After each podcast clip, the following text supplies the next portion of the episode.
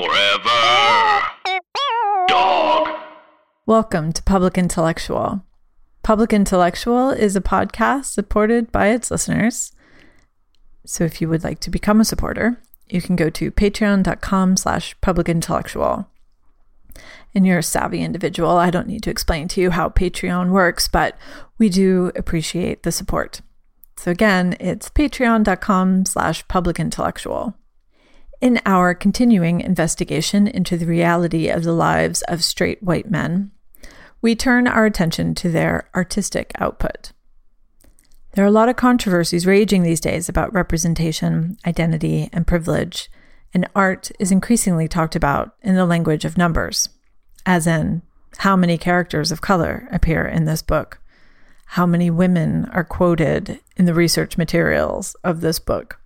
Sometimes these things dominate the response to a book or a film, rather than having the audience or the critic engage with the work as a whole. So I wanted to talk to my friend Philip St. John about this, an Irish playwright who has been writing for the theater for decades. He is, as you might have guessed, straight, white, and male. And we discuss some of the contemporary pressures on artists and writers and the displeasure of the audience and critics when your work does not conform to these expectations.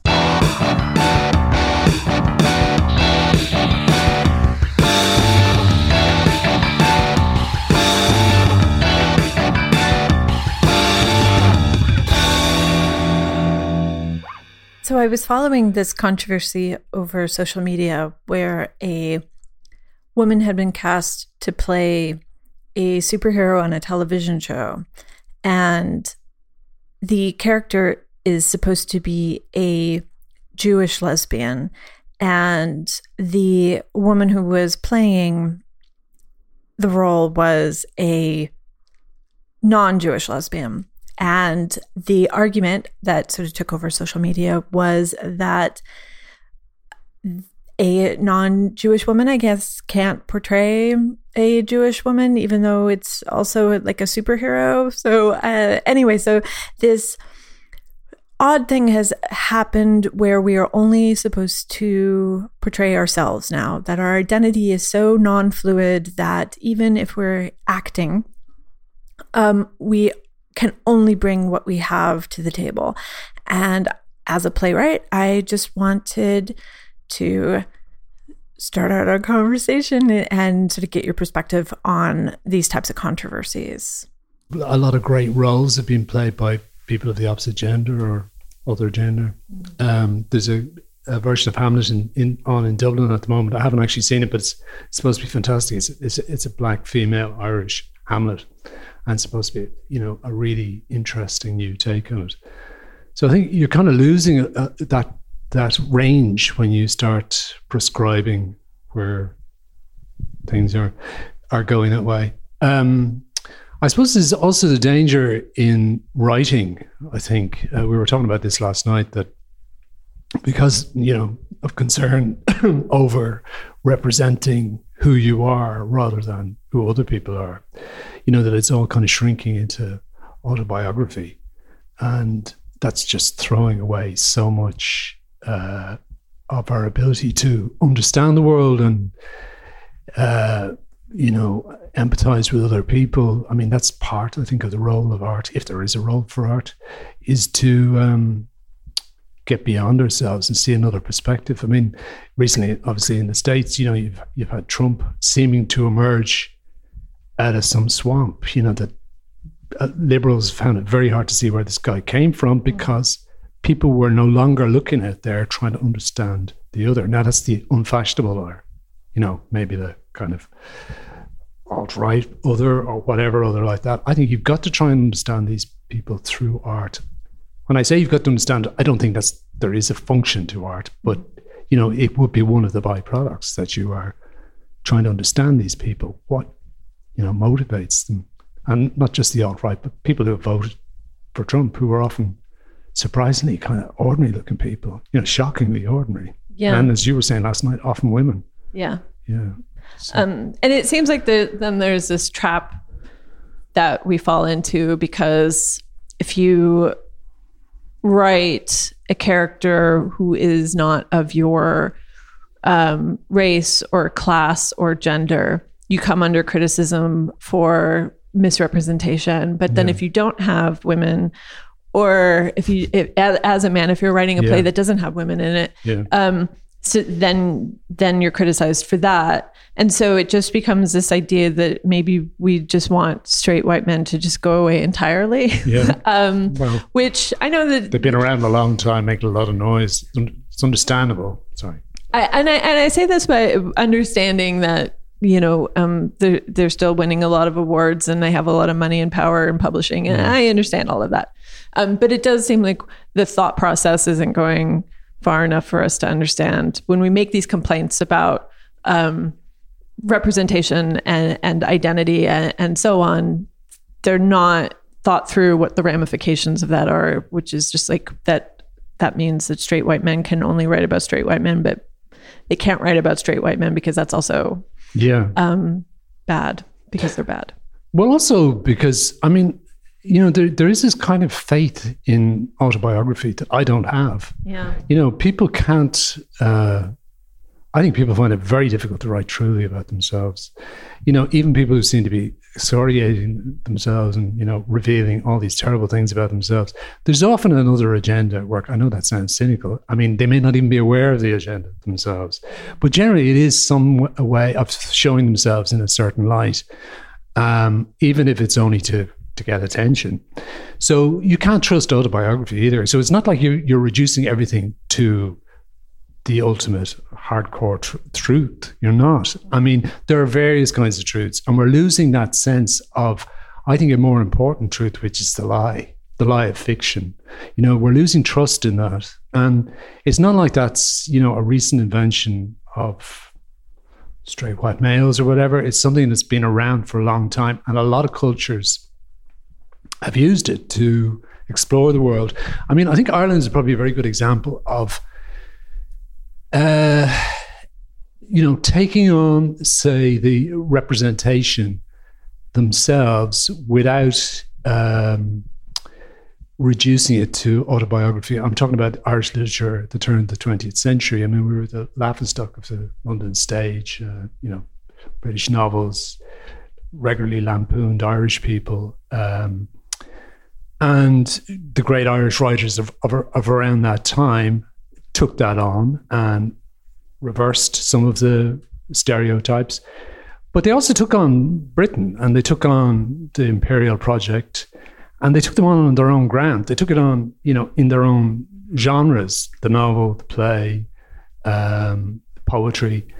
And I think they wrestled the ground for themselves. But they didn't do it by, you know, um, casting themselves as, uh, you know, uh, entirely uh, downtrodden, which there were at the time. I mean, if you look at it, Irish history is basically just a thousand years of a boot stamping, you know. And it wasn't very long after the famine that this happened. You know, a million people died in the famine. Loads of people emigrated. It changed Ireland forever. Ireland, up to the time of the famine, had a large Gaelic speaking population after the famine because it became really important that you speak English because you may need to go abroad. That culture was wiped out. So, you know, we had a kind of a, a cultural uh, apocalypse then. But, you know, the response to it was to these forms are there, let's use them to get across our own point of view, but not in a kind of this reductive to oh poor us kind of way. And I mean, it was very critical. I mean, if you look at Irish writing around that time, it's actually really, really critical of Irish society. It's very tough minded, often very cool. Um, you know, and it doesn't because it doesn't have the sort of cartoony quality that some of the British writing Ireland, about Ireland in, in the 19th century had. It's still really lively and uncomfortable to watch like the Playboy or Western World when you see a, even just a very straight, unadventurous version of it. Mm-hmm. It's really, as a, as an Irish person, it's very discomforting to look at because you think that's so true about Irish people still, you know. So, yeah, and I, and I and this is something that I've talked about in several podcasts, so that probably everybody is sick of me talking about it. But the the place that women's literature is in, or um, even the idea of there being a women's literature, um, I un- I understand the animosity and the frustration of having been represented by our terrible husbands for the last you know couple hundred years, and, and Yeah. this very sort of self-serving thing about what a woman is and how she behaves and and, and so on. Um, but there seems to be this i within sort of women's literature, and I can't even think of um, very few. I can think of very few exceptions to this rule. Like Catherine Davis in America is maybe the only sort of um, straight white woman uh, who kind of takes on women's culture in, in a sort of hard-minded way. But then it just becomes this project of like trying to prove something or trying to portray women in, in a specific light of no we're we're so much better than that and we're we're actually the more empathetic better clever etc person um, so much of uh, of uh, novels about women is um, and, and by these sort of younger women writers is like that and i think it's just a waste a waste of everybody's time Yeah, it's kind of role model writing, isn't it? You know that that it's almost like you. you, you I actually held a workshop last year in in playwriting, and um, there were two plays in it where one was written by a woman and one was written by a man, and both of them had passive women in them. They're both very good plays, but they just had little parts where the women were passive. Uh, nobody commented on the passivity of the woman in the play written by the woman but the guy they really went for it was amazing like uh, it was real there was real anger and i mean it was genuine anger um, you know they, they, they, they were annoyed at what what this man was doing but nobody seemed to notice that the woman had written this basically the same thing um, so you know there's a, a thing they used to do in DownBeat magazine which is a jazz magazine where they had a thing called a blindfold test which is basically you were played a bit of music and you didn't know who had made it and you had to judge it on its merits. I mean, there's so much known about artists now before you actually see their work. yeah You know, particularly online and stuff like that. I do it myself. I mean, you just can't help it. In the in the past, it was really difficult to find that stuff. You know, you might find a book in the school. You know, I, I first started reading serious literature in the seventies. I mean, to find out anything about anybody, you know, that wasn't Irish, who wasn't Irish, was like a, a real joy. And you like you just get these little nuggets about them. Maybe in the newspaper there might be a glancing reference to them or whatever, and you really kind of made a whole kind of corner of the universe out of that. But now it's like, you know, their reputation is the important thing, and the art is kind of a byproduct. I mean, there are a lot of people I think in art now whose art is really the publicity tour. yeah Yeah, it's like bands. You know, they you know the album is no longer so important. It's the tour. Well, it's, unfortunately, it's the same in culture, and a lot of them are really entertaining. And you know, you could argue that, that it is actually artful what they're doing, but unfortunately, then you have to go and read the book too. Which, well, you may buy the book because you might feel, gee, I've been here and I met the person. I want to shake their hand or whatever and buy the book. Yeah. Yeah. No, I was reading there's this there's this new book that's being sort of um uh you know the hot new thing debut writer uh prestigious MFA program et cetera et cetera like all just being set up for that place um and um I was googling about the book and all I could find was like her personal essays that she wrote. You know it's like about a cult. And so then there were essays tangent, tangential to the thing um, about her her experience in, in religion and her you know. So it, it wasn't you can't just like leave the the book as a as an idea. You have to Yeah. have some sort of personal connection. You have to draw the line between author and, and art um, and I find that I find that increasingly weird that it has to be um, if there's not a personal connection, if- if if it's not sort of in some ways autobiographical, um, then we almost just don't trust it. Yeah, I mean it's it's so prevalent, isn't it, across so many genres? Like I mean, you've got rea- reality TV. Obviously, you've got a reality TV star, if you want to call him that, running the free world, basically the most powerful man in the world. You know, it's got to that stage. Um, you know, there's the non-fiction novel, which is hugely influential now because people don't seem to trust or be prepared to kind of make the effort to enter a world that's made up. You know, there's some friends of mine write the non-fiction novels and are really good writers. But I often think, you know, if I were to come in today to you and say, uh, just an amazing thing happened to me on the way here, and you say, oh yeah, what? Well, before I go on, I, I made this up. I mean, I really have to make a huge amount of effort to, to keep your interest. Yeah. So that's the wonder of something like that. It's you know when you get into that world and it's it's resonant. It seems somehow true, uh, even if you might not be able to define how it's true or what it's telling you. But it's like we're we're afraid of anything that we can't pin down in political terms, like you were saying about, you know, particular from particular background, ethnicity, or whatever.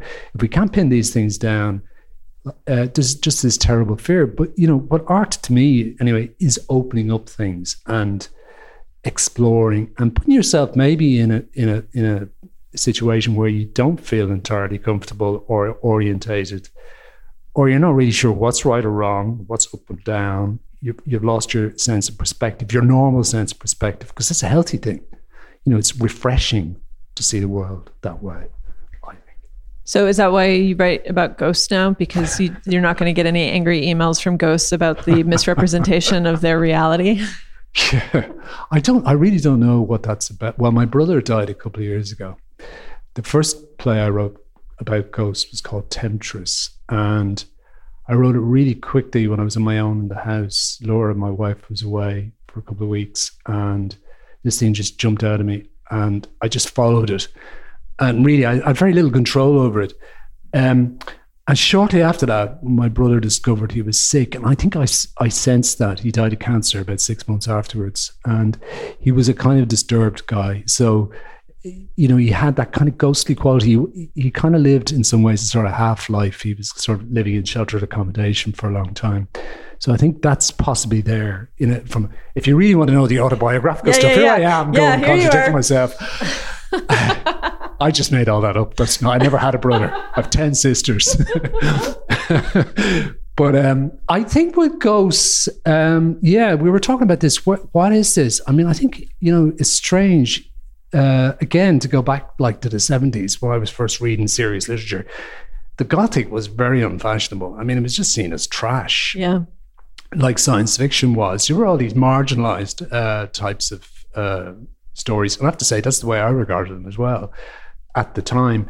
But it, like it has kind of slowly crept right into the heart of the culture. You know, horror is just there. It's uh, or fantasy has become hugely important. I, I I don't know quite why. I think it could be a reaction against this autobiographical thing that you know this is this is actually our escape from that.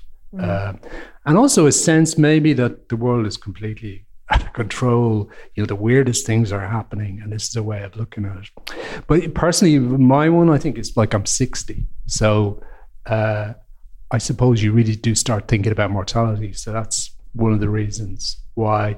But again, like with that play with Temptress, I mean, people came up to me afterwards and they were trying to pin it down. Like, but you know, their their theories about it were like on the same night, I had two people coming up to me and saying, "I know what this is about. It's about the housing crisis." Said, "Okay," and you could see it that it is partly Yeah. about the housing crisis in Ireland, which is chronic. And then somebody else get, came up to me and said, "I know this is definitely about pornography." Now you know how you know that's a big jump between the two. Yeah. and they're both valid ways of looking at it, but both of them kind of shut off the whole the rest of the of the play, which I think you know is really what art's about. It's it's one thing hitting you, and I like the I, I kind of I don't know the idea that somebody is watching something and being like I have to figure this out. Like what it what is it about? Like I have to figure out the the one idea behind it rather Yeah. than letting it be sort of complex. Is that's that's that seems bad. That seems strange, isn't it? Yeah. It's like, but you know, I know a lot of people like that will will give you a formula that this is, uh, and they don't feel happy. I mean, often these are artists too. It's a strange thing, you know. With their own work, they can be very adventurous, but when they go to see other things, this is about such and such, and that's the way they talk about it. They see it in that frame. Whereas I'm kind of more, and I'm not talking about obscure work. I don't particularly want to be bewildered by something, but I want to be, you know, when you look at a painting or listen to a piece of music, you can't read it. It's very difficult to reduce it to a sentence. You know what what it's doing to you.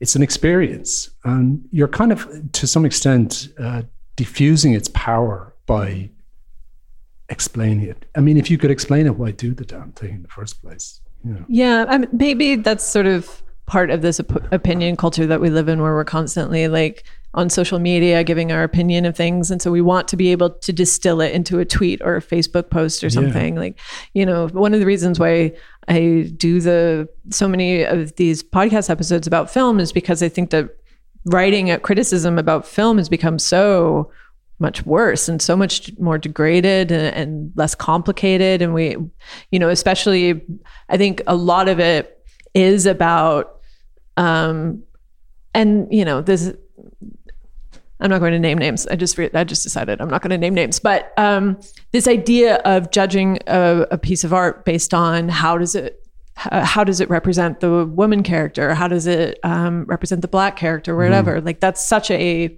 huge part of criticism now um, that you can avoid talking about the content of the movie yeah. at all that you can just sort of be like well there were only three women and they never you know the yeah. Be- they didn't pass the Bechdel test which is such utter horseshit but um yeah so i, I think that really sort of simplifies um and keeps somebody from actually engaging with um with what they're experiencing whether it's theater or film or books so it's like a defense mechanism in some ways yeah. from the power of art. I think you could be right. Yeah. I mean, again, you know, when, uh, recently when I've been doing plays, um, you know, uh, I've noticed increasingly actors being concerned about lines that they're speaking as if the lines are going to represent them and as if yeah. the opinions of the characters, which were not obnoxious, I don't think, could be taken up by certain sections of the audience as being offensive. And I said, well, look, they know it's not you that's speaking. If anybody's going to get hit over the head, I am, not you. Mm-hmm. You know, the job is try and get this across as convincingly as possible. So it's like it's strange because you'd imagine as an actor, you'd uh, you know, you, you'd enjoy the the freedom of being able to say maybe something that you wouldn't ordinarily say or try and understand why somebody would say something like that. Now, these weren't really obnoxious things either. This is a surprising thing. So, I've, what I've noticed in theatre, you know, theatre is a, you know, it's a wonderful, uh, a wonderfully immediate way of encountering uh, the culture. But um, increasingly, uh, because it's a, a, collective enterprise, you know, there always has to be compromises and, you know, general agreements. It's not like you go off and write a short story or a play.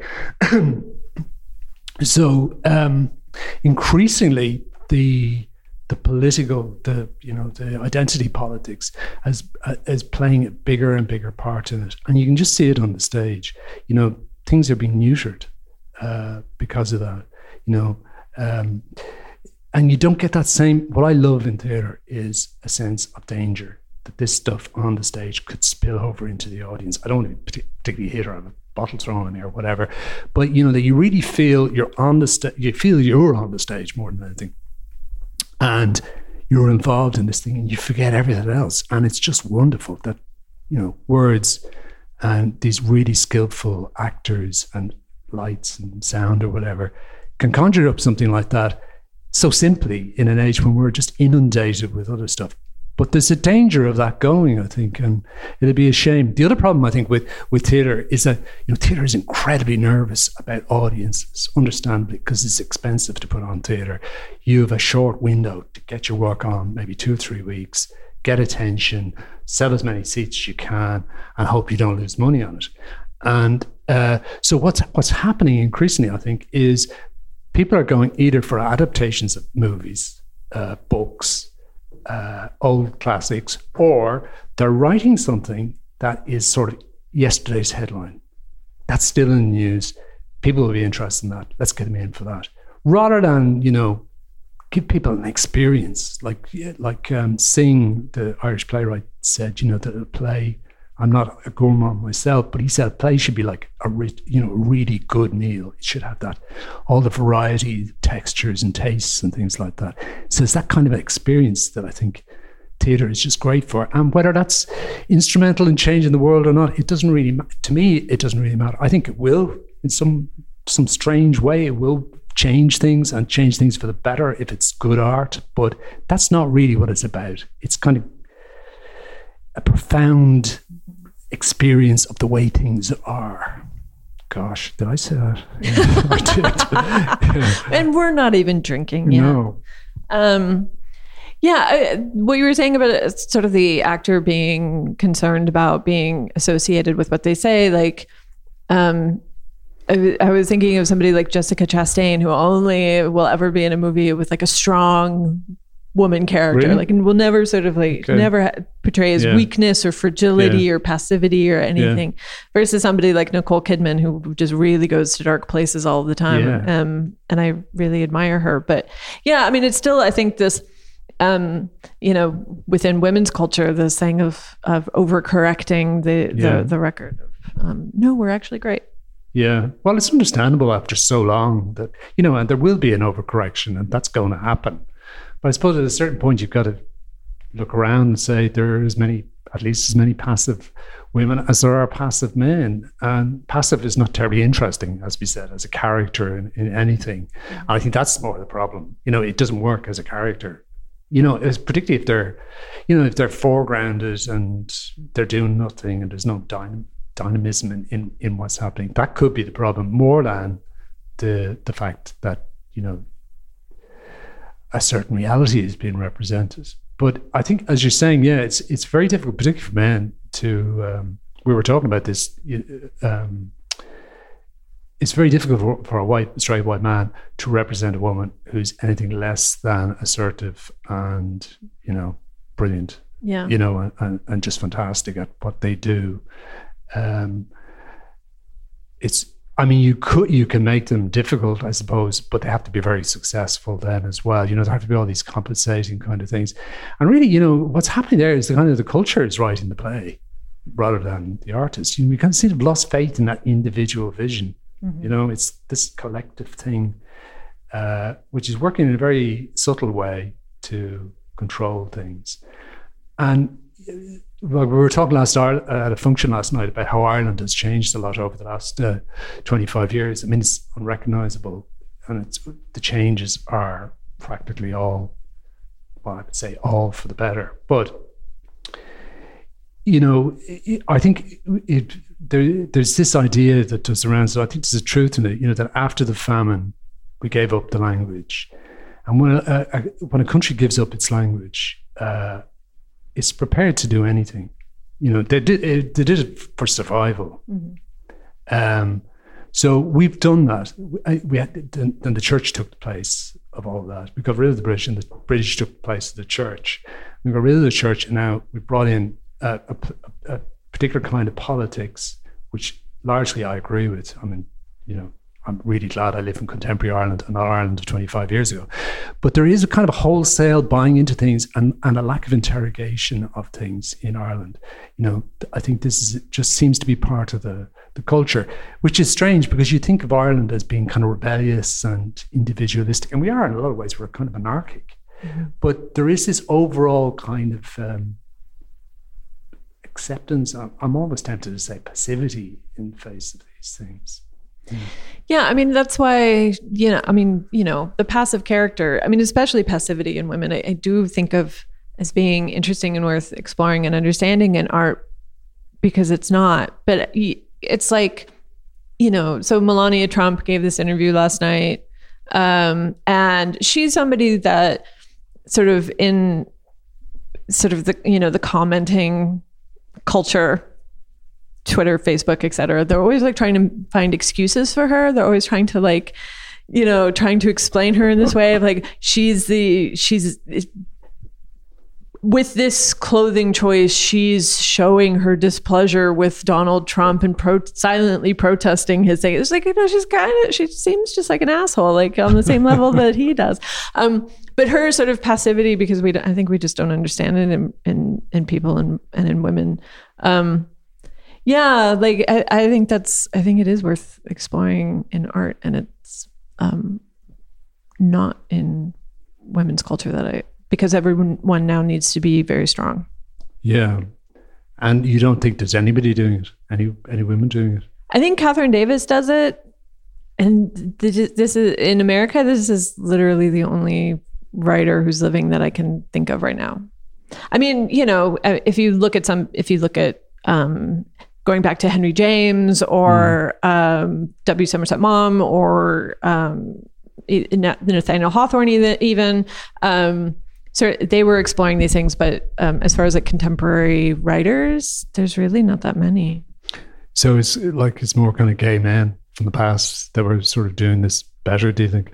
Yeah, because I think you need somebody, an outsider, to see it, so that you don't have that investment of how you're being mm. portrayed. Mm. Like, you know, like what we were saying about autobiography, even if you're mm. sort of out there talking about what an asshole you've been, um, you know, all these sort of addict memoirs and, and so on, you're still performing a version of yourself for attention or acceptance yeah. or forgiveness or whatever, you still have an investment in how people are seeing you, and that's going to change how you write about it. So maybe you just need an outsider, um, which is why I'm disappointed that we don't have women writers writing about men. Um, we don't have, Do you know? um, as, you know, lesbian writers uh, writing about um, men in the way that um, you know Henry James wrote about women mm. because it, to have a sort of lack of investment and ability to see um, would maybe show us something that we haven't thought about before. Yeah, that's been a very interesting perspective, you know, uh, and that's exactly what I think. That's what I think art does so well. You know that it is the other. That's the interesting thing. Um, and if you if you continue to just look at yourself and your own dilemma, you just atomize everything. And there is of this collective sense, really. There's a kind of a, you know, a, a broad, rigid, unor- inorganic acceptance of a particular type of politics. But, you know, you don't get that flexible, probing kind of uh, tentative, uh, complex uh, feeling out of what is going on. And we're losing that. Uh, very definitely. Um, you know, it's it, it's it's gone from the center of the culture. Uh, I mean, if you look at even back to the '90s, I mean, there were so many writers at the time who were at the center of the culture who uh, were selling well. I'm talking about uh, in Ireland and Britain anyway. I don't know what it was like in the states.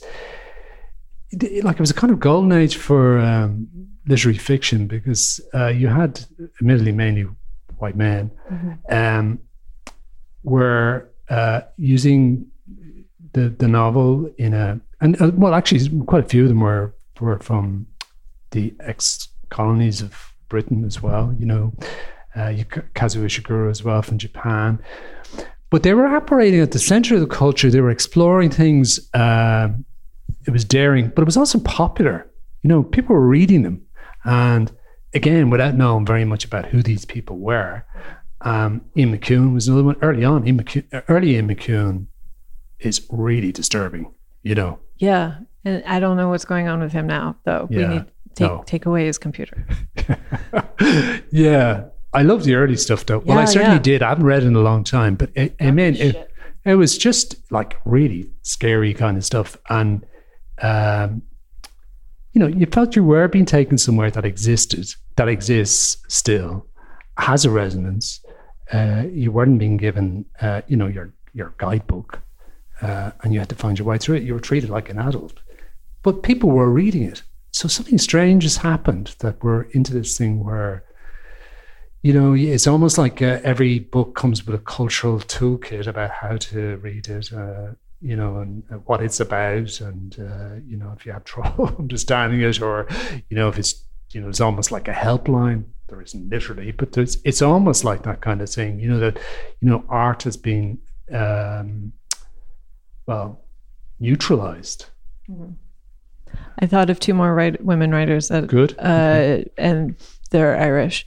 Uh, oh. Deirdre Madden. Deirdre's fantastic. She's wonderful, um, and almost unpublished and unknown in the states. I think only really? a couple of her books have actually She's been so, published. Her writing is so quiet. Yeah. yeah. Um, and so thoughtful and yeah. the images like get stuck on my head forever like i i remember this scene about her watching um, a man with a hare rabbit um, in his lap on the bus and I just think about that all the time. Yeah. This weird, yeah. yeah. Anyway, um, and uh, Edna O'Brien. Edna O'Brien, yes, yeah. absolutely. Yeah. Well, I think actually in Ireland there are uh, yeah, women's writing in Ireland is fantastic. I think it's the it's where it's happening at the moment. Jeepers, I've lost a lot of friends saying that, but I mean there there there are a lot of really good male writers too. But there's really exciting female writers in Ireland. Um, because there is this territory to explore. I think you know in fiction, fiction is less. Um, you know, they're less conscious of um, maybe the the uh, you know towing a particular line can be quite disturbing. Uh, Ed O'Brien's an amazing writer. Um, yeah, Deirdre. What I love about Deirdre's writing is um, it's it's so pre- it's so precise, yet it's indefinable at the same time. What she's at, you know what I mean? You you you couldn't really put your finger on a lot of the time. What is going on? What is going on? Why is somebody behaving like that? And it's like riveting it's realism, it's riveting, but it's really strange too, you know, and very funny. I mean, it's very funny in a, in a quiet kind of way. So, has the changing of the culture and what audiences are sort of looking for and responding to changed your writing? I mean, mm. are there plays that you've done in the past that you would not, you would absolutely not do now? Um, no, I don't think so. No, I, I well, actually, the last play I wrote was called um, "The Restoration of Hope," and I did feel this kind of obligation. I don't know why it happened. Uh, I did definitely kind of yield ground on it. I found it a very difficult play to write. I really didn't have a grip on the core of it. But I found myself sort of uh, taking a series of decisions that were not you know, to do with the the work itself. They were they were kind of um, maybe stepping back um, when I should have been kind of confronting things, and it was kind of you know a retreat. So that was on last year. So I've kind of said that's never going to happen again. Mm-hmm. Um, I, I, can't really explain why it happened. I think I, it was a kind of panic or something as I was writing because it was a difficult play to write. Um, well, I no, I don't think so. I've I've I've um, a novel I've been working on uh, set in Jamaica in the eighties because I taught in Jamaica for a while, and it's gone through a number of drafts. Uh, and it does kind of confront a lot of these things. It's told from the point of view of a white guy who's sharing a flat with another white guy, and uh, the white guy from whose perspective you see it is having um, you couldn't call it an affair, but it's a relationship, a sexual relationship with a 15 year old Jamaican prostitute. So uh, you know it's kind of explosive material, and it's actually based on something that happened. I was the other guy in the flat. Oh, it's autobiography, Jess. I'm sorry. it was you. but at least it's not told from my point of view. yeah, it's part of the problem with this book, actually, is that there is a certain amount of truth in it and trying to kind of get away from all the truth but yeah, it was like a, um, yeah, it's explosive because, you know, I use, I suppose I'm using patois in it. Um, I've tried to be kind of even handed with, with all of the characters in it, not showing lo- uh, local Jamaican people in a, you know, in, a, in an especially better light than than the whites. So try to be even handed about it. I mean, I think that's your job, you know, not to patronize mm-hmm. the people. So I I intend to finish it and publish it. I also wrote a play set in Jamaica. It won an award, but funnily enough, uh, before it won the award, I put it through a workshop here, and a guy I really respect uh, told me that he felt it was uh, stereotyping uh, at, at one of the black characters in it, and he said, you know, for that reason, I couldn't get behind it. But it won this award. It was an international award. One, uh, two of the people on the panel were, uh, you know, from the developing world. It eventually got performed in the developing world. So that again is this kind of maybe terrible sensitivity here at the moment uh, about these questions, you know, and not wanting to err, not wanting to put the foot in the wrong, you know, mm. put a foot wrong on it. Whereas people who actually maybe who were, to an extent to an extent extent it was addressing, I suppose, uh, had no problem with it. Yeah. No, I don't think, you know, I, definitely after that last play, Restoration of Hope, I decided I must not, never do that again because I'm wasting my time. Mm-hmm. I'm wasting everybody else's time. The play was just tedious because of this. I Yeah, I think I think there's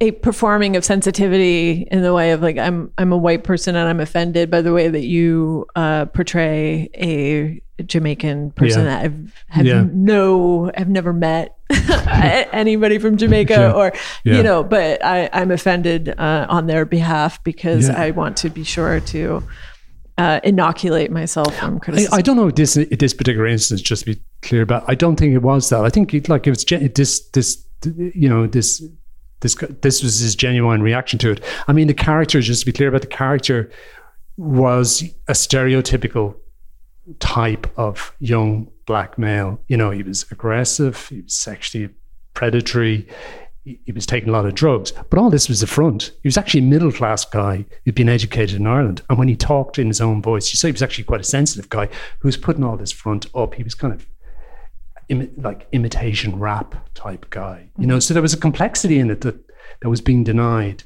That was maybe uncomfortable. Yeah. You know that these these personas can exist in people. You know, um, I mean that was I would say of the you know the experiences of my life that was the most uh, you know vital. Being in Jamaica for two years, it was just incredible. I went there in 1980. I was an incredibly shy, uh, introverted uh, guy just been through college and hardly spoken to anybody all my time in college. I was so terrified, basically because I was surrounded by women. You know, I'd gone to an all boys school and I was very shy. Um, and I thought for some reason I'd go off to a kind of tropical island and everything would be all right. I'll leave all this behind me and I forget all this terrible past. I was incredibly naive. And I went out there and I was like, Jesus, I'm the same person, but I'm here. And, you know, you had to sink or swim because it was a very different culture and it was, you know, it was a, a quite a violent time in Jamaica, which was a very troubled place at the time and still is to an extent, but it was a wonderful place too, incredible experience. And part of me still sees the world from that perspective. You know, when we talk about problems in Ireland, and we have had problems over the last 10 years with the downturn and all this money we owed, you know, you think really, you know, the problems that we have here and the housing crisis, we have a housing crisis here. But, you know, when you look at what people daily are doing in, in the developing world, I mean, it's just, it's an entirely different order of things. So yeah, it was, it was fantastic. But, you know, I do, res- I do try and be as tough when I'm writing about them as I would be on the white person because I think that's your job. you know? Yeah. Yeah. Yeah. And I, and I think that there's not a sense that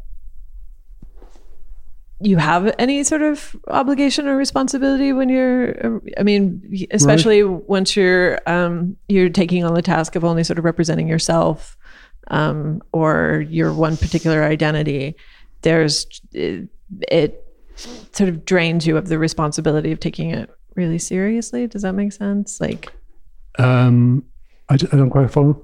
I don't know, like a, a sort of um, lack of toughness or hard mindedness in when all you're doing is autobiography or Yeah. yeah. identity politics. It's just like, well, I just need to tell the story of who I am because Yeah. that's yeah, Yeah, well, there's also this thing that you know automatically you've you're you're you know seven out of ten down the road towards believability because you're telling the story. You're the you're the story. The the the fiction is an appendage, or the sorry, the, well, possibly it is fiction. I don't know, but the, the the writing is an appendage of you. Um, so you're uh, you don't really have to try as hard, and um, people are going to accept what you have to say to an extent unless they can see inconsistencies in it.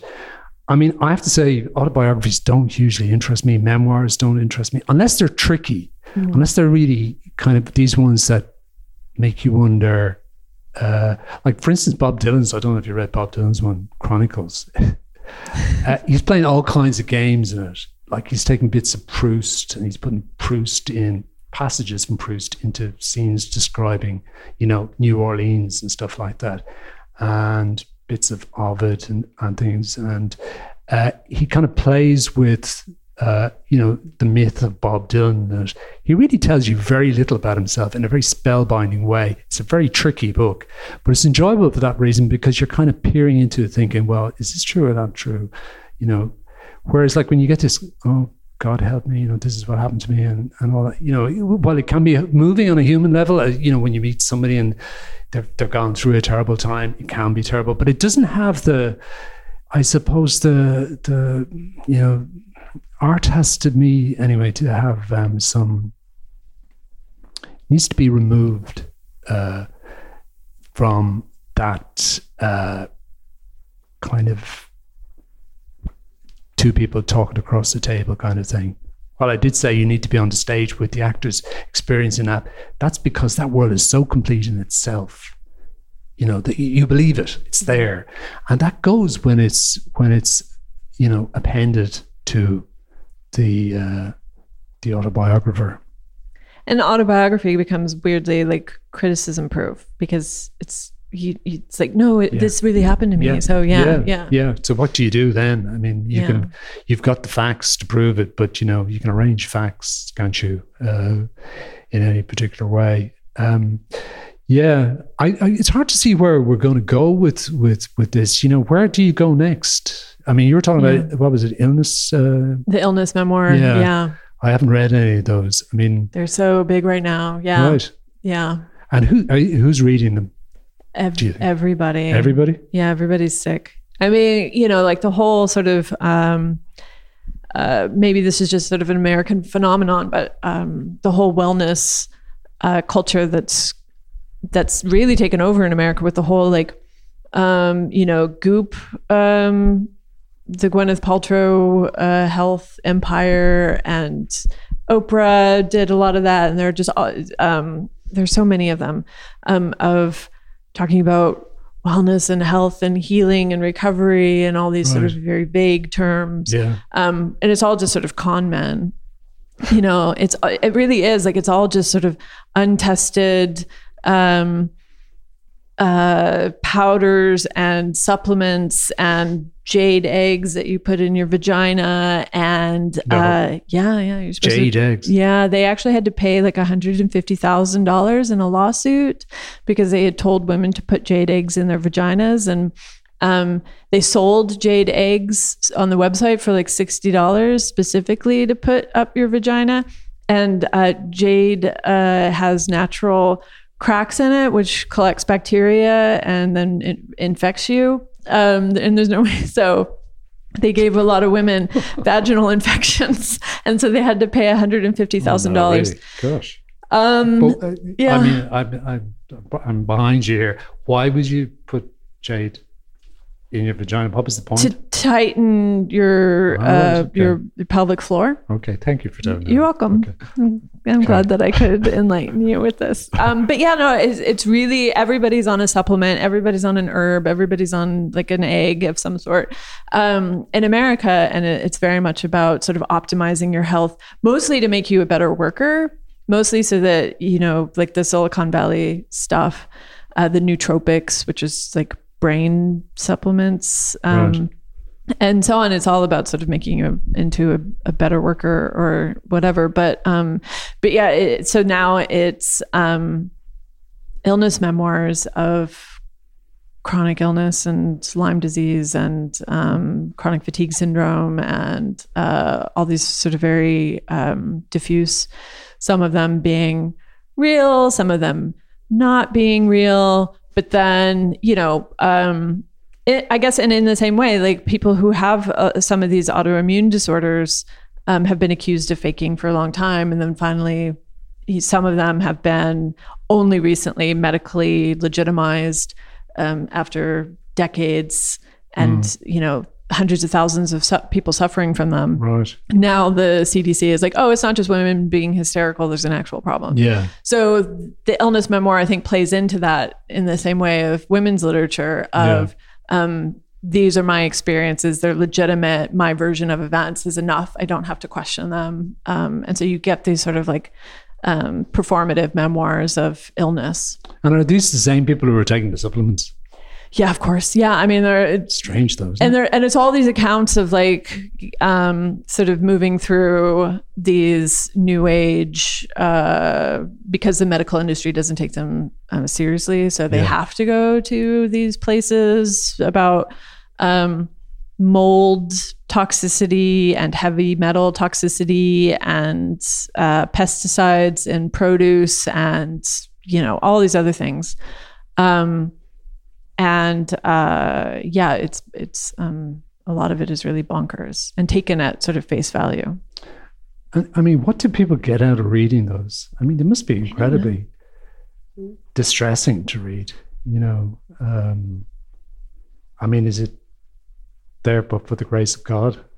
maybe or maybe you know because um you know a lot a lot of people and you get criticized if you say this a lot of people did fake illness um and have throughout time. Like a lot of those hysterical women um were just you know trapped in terrible marriages and wanted to take to their bed for 10 years so they didn't have to talk to anybody and i think that's a legitimate decision to make. Um but uh but you know a lot of people do fake illness in order to get attention and concern and care um and um so they, they would sort of latch on to these undiagnosable conditions and you know put But is this a this. sign of a sick culture? You know that we're we're that obsessed with with illnesses and yeah, you know that yeah.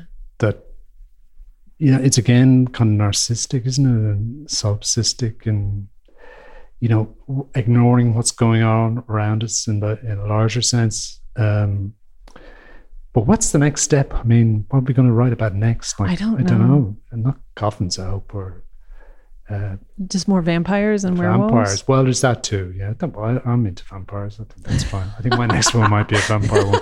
But certainly ghosts.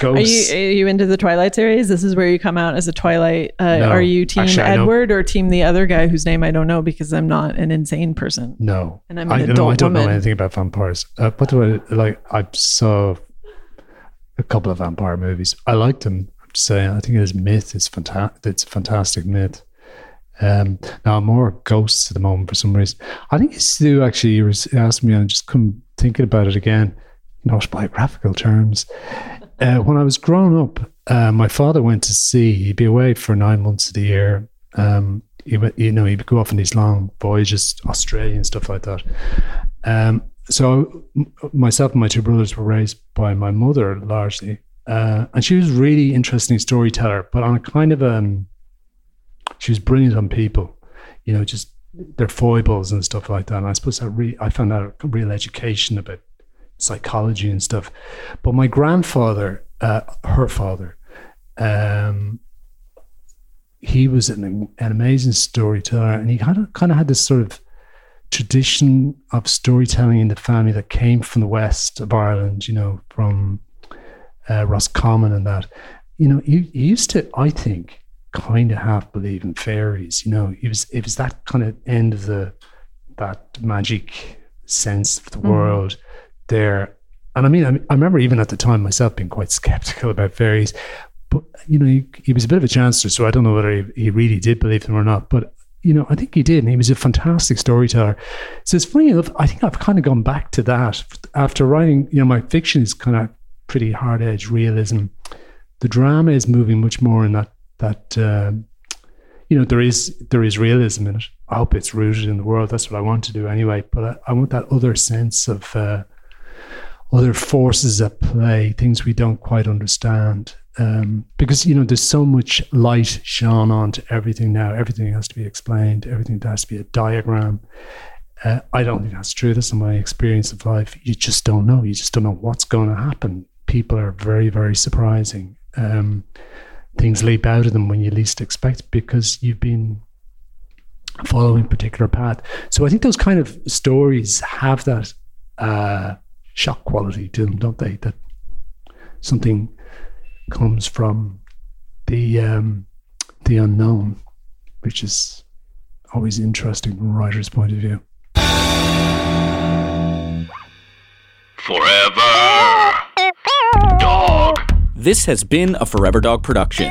Executive produced by Brett Boehm, Joe Cilio, and Alex Ramsey.